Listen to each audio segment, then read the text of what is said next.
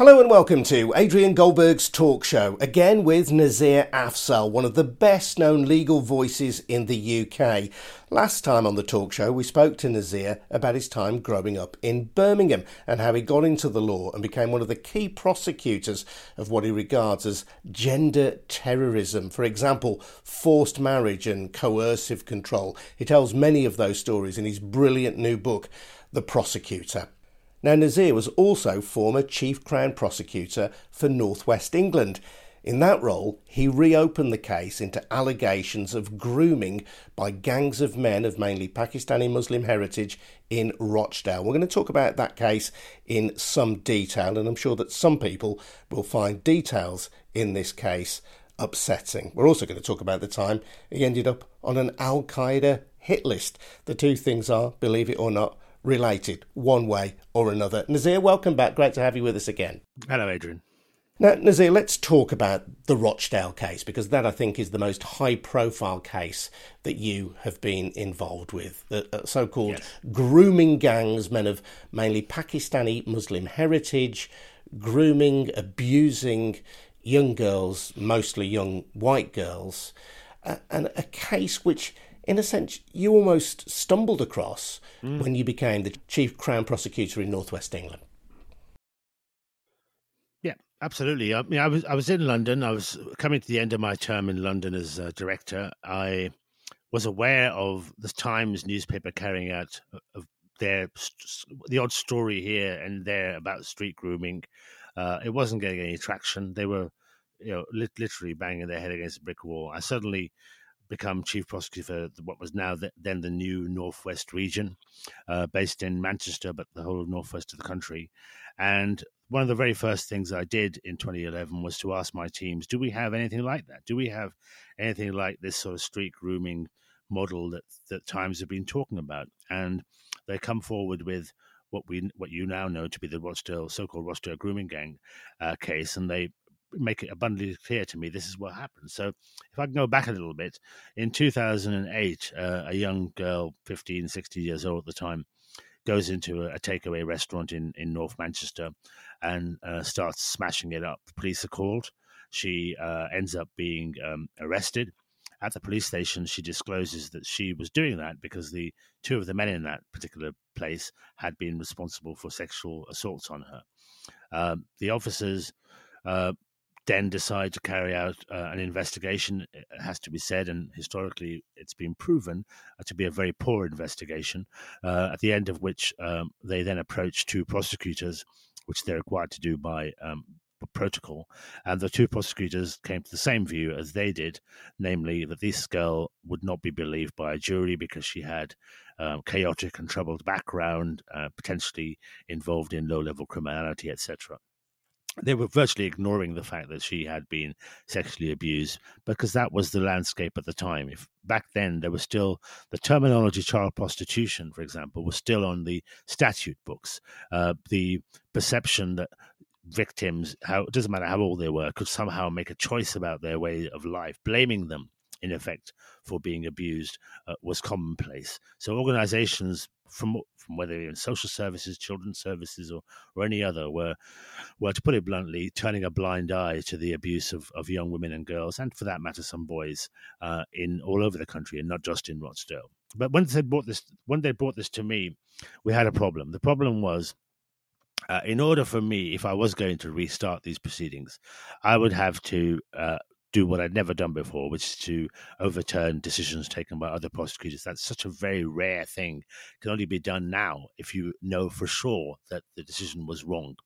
Uh, and uh, it was given that I was able to watch the video disclosures, it was obvious to me that it was wrong. And so, for the first time in my career, which is 20 years on by that time, I reversed the decision that had been taken by others and brought the prosecution. But that was not an easy thing to do, was it? There was a a very high threshold was set, a test called a test of Wednesbury reasonableness. Yes. And basically, you had to show that no reasonable authority could reasonably have come to the decision to not prosecute. And you're the new guy in, the Crown Prosecution Service in the northwest of England, and effectively, you are saying that your predecessors got it catastrophically wrong because unless it could be proved that they had done it that, that it had been done catastrophically badly, you could not reopen the case. That's exactly it. That's exactly. If it could have been, if by some measure it could have been seen as being reasonable in the circumstances, it couldn't have been open, But it was, you know, I never look back and think, oh my God, what's, you know, I wasn't sitting there thinking this is really risky and how brave of me. I was thinking, actually, let's do the right thing here. Uh, and then when somebody said to me, "Hang on a minute, how do we deal with the jury now?" Because the, the, all the defense have to say to the jury is, members of the jury, uh, you don't believe her what she has to say because the prosecutors didn't do either you know? And uh, how do we get over that? Well my response was very straightforward and that was we tell the jury we got it wrong as an institution as an organization because it wasn't her it was our fault and then we can move on. Uh, the jury jury obviously that's again that was novel territory but not the, nonetheless it was the most sensible territory and once we'd done that the next thing to do was to find all the other victims. There were 47 victims in total of this particular group of men and at that time, and we made a judgment uh, with a group of us that the six people, six of the victims, were strong enough to go through the court process. And then the next thing was what support they needed. Think about it, Adrian. They've never trusted an adult in their lives. Never. Why would they suddenly trust a prosecutor or a police officer or anybody on their part? So we had to build trust and we put things in place. There was no checklist for me to follow. You know, we just simply did what was what we felt was the right thing in relation to these victims and build the strongest case. But then then the politics took over because because of the men being from British, well, all but one from British Pakistani backgrounds, the far right, particularly the British National Party at that time, uh, decided to exploit the case, and so they were. Uh, anybody who's seen the BBC film Three Girls will know this is the case I'm talking about. Um, the actor who played me in that is much more handsome than I am. But nonetheless, we had demonstrations outside of court every day by these, in effect, bullies and thugs. Uh, and they were determined to make their voice heard. We had a defense team or defense teams whose strategy was the same as theirs. Namely, they wanted the case to stop in some way, a mistrial, disrupted trial, however it may be. They did not want the case to be deliberated by a jury. The only people committed to giving these young victims justice was me, my prosecution team, and the brilliant police team that we now had. And by May 2012, the men were convicted. Then, my God, the world did open up. I mean, did it open up? Um, you know, suddenly it was front page of every newspaper. There were uh, television channels, every television channel was outside of my door or outside the office or whatever it is. Can the prime minister at that time, somebody you may have all forgotten, David Cameron, uh, rings me up and asks me to explain what's going on. I'm mentioned in Parliament by the Attorney General, etc., etc. Simply because I've dealt with one case, now I'm the expert apparently, and it was an enormous responsibility. But I had to take that on. I had to deal with people's concerns and uh, issues and uh, try to try to understand, get them to understand what was going on. The ethnicity of the men, as I've always said, is an issue. You know what what drives them to do what they do or did uh, is an issue. What was the biggest issue, however, was the availability and vulnerability of these young victims and the fact that nobody, absolutely nobody charged with safeguarding them had looked after them. They had all been ignored and all been left behind. And these young women were women in care, young girls in care. Not all of them. One, you know, one or two of them were living with uh, in sort of dysfunctional families, but you know, not all of them were in care. This is this is the stuff that we were literally was so eye opening, Adrian. Uh, you know, the, for example, at that time, I did not know this, but if you were uh, in um, put into care in say Essex, the likelihood is you would end up being foster cared or supported by a home in the northwest of England because it's cheaper. So they'd take them 200 miles up the road, leaving them all on their own in places like that. And then the police turned around to me and said, Nazir, we don't even know where all these care homes are. I said, why is that? Confidentiality. Do you know who knew where the care homes were? The perpetrators. They were sat outside them, waiting to pick up the girls as they left. The care home owners themselves, the managers, knew what was going to happen, and they would just let them leave the house and go straight into a car and then go off and be abused by groups of men. It was an extraordinary situation simply because these girls were completely and utterly ignored. Nobody was listening to their concerns. Nobody was treating them as victims. Everybody was blaming them for their abuse. And that is scandalous now as it always has been. Yeah, you tell the story of, uh, and clearly there were people in the Crown Prosecution Service in the northwest of England who you give credit to, who did want to bring prosecutions, and you pay tribute to the police officers who did such great work bringing the case and the, the liaison support officers and so on. But in the early stages of that case, echoing, I suppose, the case of Banaz Mahmood that we talked about in the previous episode, where you talk about a police officer yawning as a young woman tells this terrible testimony of abuse and the sense that it is the the victims who have their backgrounds checked out. It's the victims who are investigated rather than the perpetrators. Really really quite shocking stuff. All of that adrian absolutely. They we we we were making these cases more difficult than they were simply because uh, our focus, or not our, but generally the focus was these girls somehow brought this upon themselves. And why would these upstanding men who work in, in whatever businesses they work in uh, be treated like this? After all, you know, child prostitution is still in the statute books. You know, they were paying for sex in whatever way they call it. No, it wasn't sex, it was rape. And we've got to remember that over and over again. But it was, uh, uh never mind being immensely challenging, it was also the personal cost. Um, you know, I the, the, the British National Party and the far right at that time made it abundantly clear that all minorities are the same, and they wanted to paint the picture of these men uh, being reflective of the whole community when we know that 99.9% of the communities are law abiding. But somehow we were all the same. And then they discovered, because you know they couldn't get away from it, that I was the one that reversed the decision, brought the prosecution.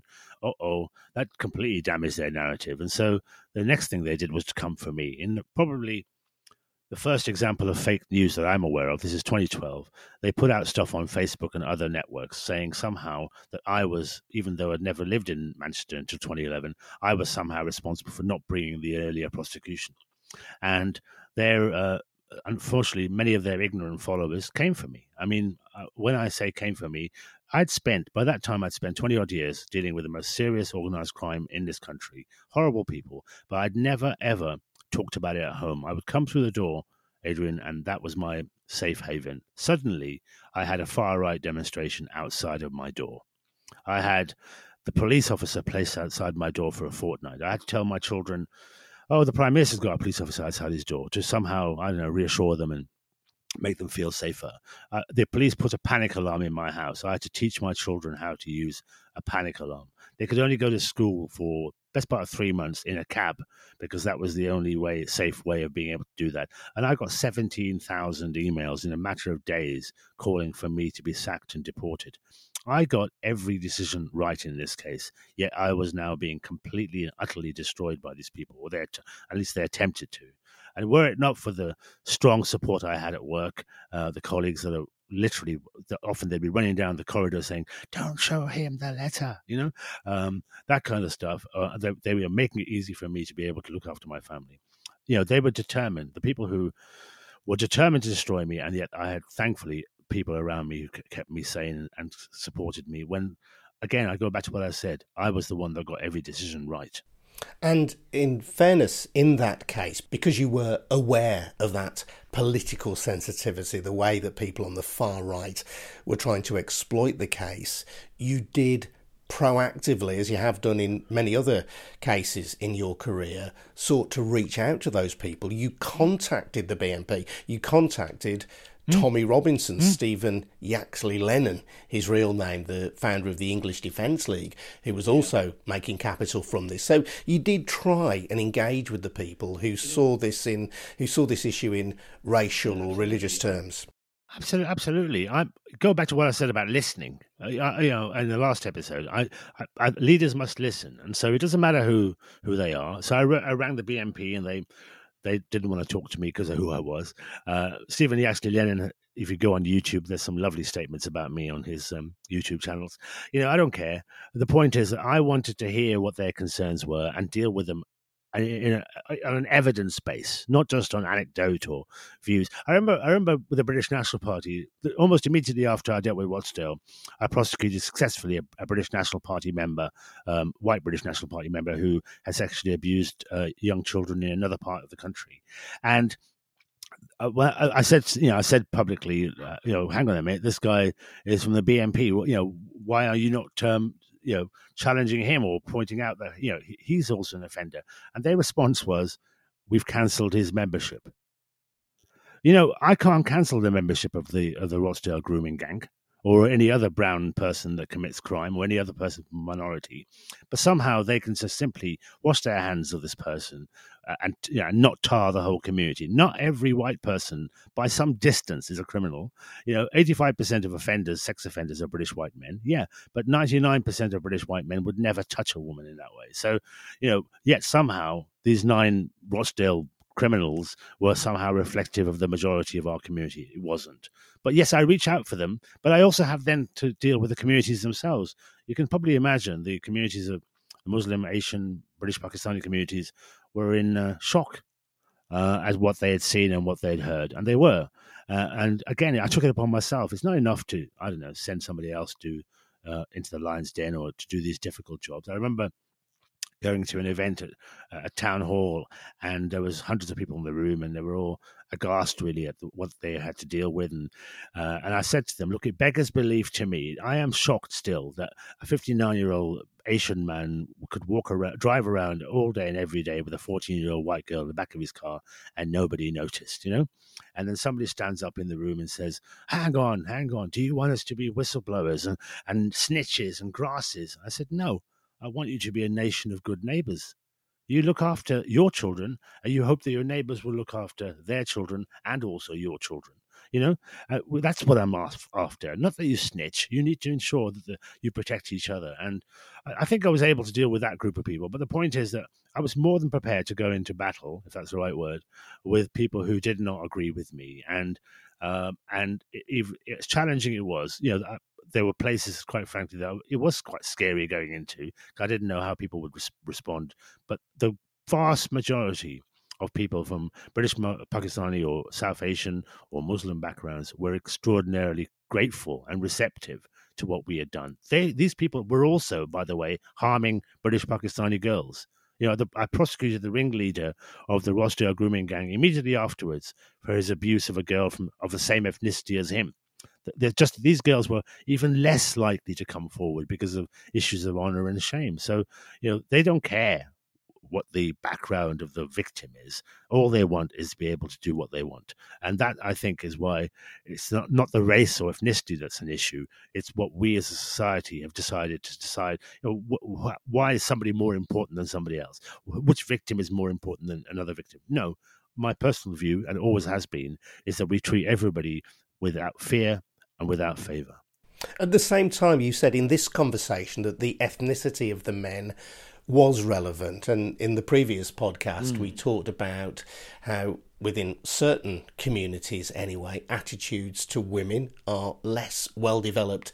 And I speak in broad generalities here than they are in some other communities. So, mm. to what extent was the ethnicity of the perpetrators in Rochdale significant and why? Okay, well, to, I mean, to answer your question, we need to do something we haven't done. Is I, I gave evidence in Parliament in 2012 and I said, look, can we have some research, please? I'm not going to base my uh, findings on my thinking or my knowledge or even the odd cases I've dealt with. And here we are now, eight, eight years later, and we still haven't had any decent research. But from what I know, uh, think about think about it. These young girls um, they're they're li- literally on the streets day in day out. Uh, they're going in the evenings. They, where they're going to go? They're going to migrate towards the nighttime economy, where they will find warmth, food, transport, mind-numbing substances, all of which will be in the takeaways, the mini cabs, etc. And unfortunately, or fortunately, however you want to see it, disproportionately British, Asian, British Pakistani men are engaged in those environments, and amongst them, predators are hiding. That's one element. Number two, culturally, you've just highlighted it very well. Uh, there are some men within our community, as there are in any others, but certainly I, am aware of it within the British Pakistani or British Asian South Asian community who think of women as being some lesser individual. You know, they would pass them around as they did with these victims without a thought as to the fact that they themselves were human beings. You know, they wouldn't do it to their own daughter, one would hope, uh, but they would say, uh, "This girl is not our daughter. We can do what she like. Nobody cares about her." You know so there's an element of of that um, culture comes into it you know the youngest perpetrator in the Rochdale gang was 18 years old when I prosecuted him part of our case was that at the age of 16 he was given a girl for his birthday you know that is literally how they sort of these victims as chattels, as pieces of property, as inhuman almost. And so all of that has to, a part to play. But I go back to my point, Adrian where is the research? Can we have some research? Can we then move on and deal with it that way uh, rather than simply do it based on anecdote? Mm. Uh, it's worth noting as well, and uh, I suppose there is a link here in that you tangled with extremists in that case and challenged the BNP, challenged Stephen Yaxley Lennon. At another point in your career, you were told that you were on an Al Qaeda hit list because mm. I suppose showing your desire to stand up for victims, whoever they are and wherever they are, you were determined that a group of Islamist extremists who'd taken to the streets of this country and shouted abusive slogans should feel the full weight of the law, whereas perhaps traditionally they might have been charged with a lesser offence. Just talk us through that because you, again, you were you were keen to, I think, to uh, find out what the limits of the law might be in order to secure justice. Absolutely right. The, the law is a tool. I mean, I, I, I'll be honest with you, Adrian. I don't really like a lot of lawyers. And lawyers are often fixated on process. We have to do this, then we do this, then we do that. And, you know, I've never thought of it that way. I've thought of law as a tool for good I know sometimes a tool for bad, but certainly something you should be able to use appropriately uh, in such a way that you deliver justice. And in that scenario, we had the Danish cartoon protests in uh, the mid 2000s. Uh, a group of men were walking around with placards saying "behead this" and "behead that." Uh, it wasn't enough for me to prosecute them just for the straightforward public order matter, uh, for which they would have got a slap on the wrist. Which would have been the traditional response. Yeah, which is traditional, absolutely. If you're calling for someone to be beheaded on our streets, I'm afraid you're soliciting murder. Because we know we know more recently, haven't we, when we had citizens beheaded in Iraq and Syria, for example, um, that you don't just do that you know, lightly. So we just, we charged them with soliciting murder. They some of them were sent to prison for six or seven years. It was uh, quite uh, necessary. You don't now anymore see placards on the street calling for beheading. By the way, so people have learned their lesson. The second thing is, uh, as you said, I get a visit from Special Branch saying, uh, Mr. Afzal, we're here to tell you you're on a, um, an Al Qaeda, verified Al Qaeda death list. Um, to which I respond, well, um, so what what happens now? And they said, oh, no, we're just here to tell you you're on an Al Qaeda death list. I said, that's very kind, thank you. And I, all I'm able to do, Adrian, is go home and hug my children a little bit closer. You know, if you know what will be will be. Uh, you know, 15 years have gone on now. I'm still here, uh, and I can't do anything about it. But you know, there, as I said earlier on, there's a personal cost. If I'm getting it from the far right and I'm getting it from Islamist extremists, maybe I'm in the right place. You know, uh, and they're often two sides of the same coin anyway. You know, I, I I think that you've got to do the right thing, always do the right thing, and justify it and stand up and support it, and not be you know, hiding behind the law or hiding behind a bureaucracy or institution. I've never felt that way. You know, I sometimes get criticized and they say you're always on the telly. Well, that's because maybe, maybe nobody else wants to. You know, maybe they want to, or they'll do it in such a way that they don't use. They use such legalistic language that it actually flies over your head. You know, I prefer to. I don't. I don't like legalistic language. I prefer to talk to you in language that I would talk to my family or to others about, and that is how people get to understand how our system works.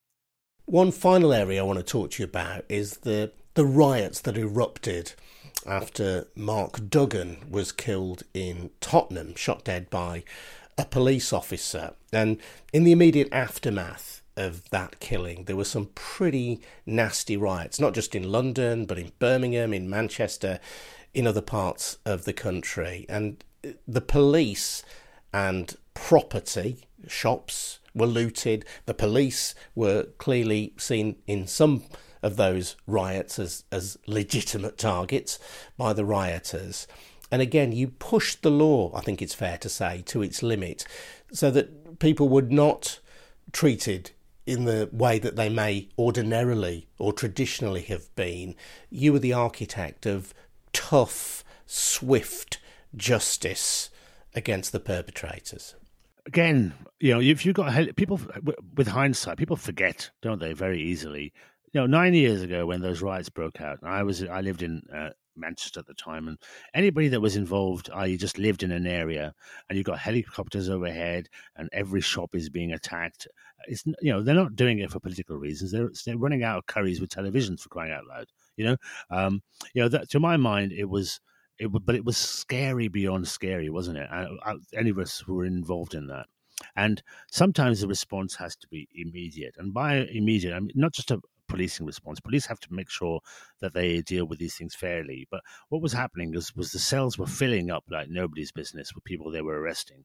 But our courts working to their normal timetable, we would not have got around to dealing with these people for another day or two or longer.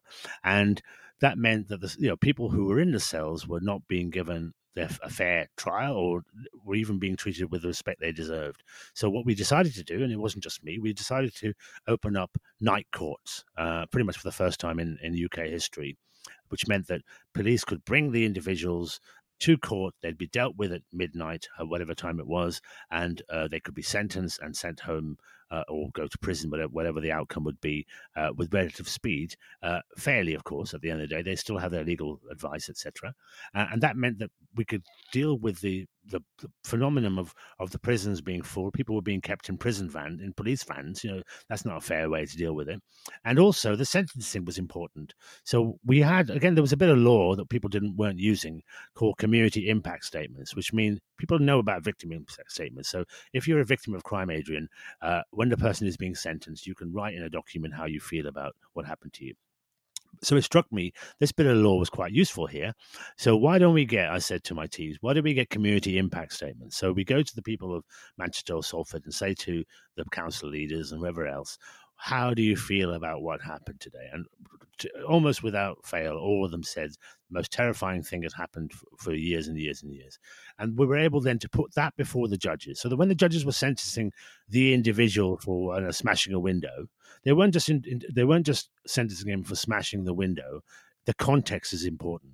They were smashing the window at a time when everybody was scared to death, and therefore the sentences were upped so instead of getting a few months in jail, perhaps, or a few weeks, you got a few months, etc.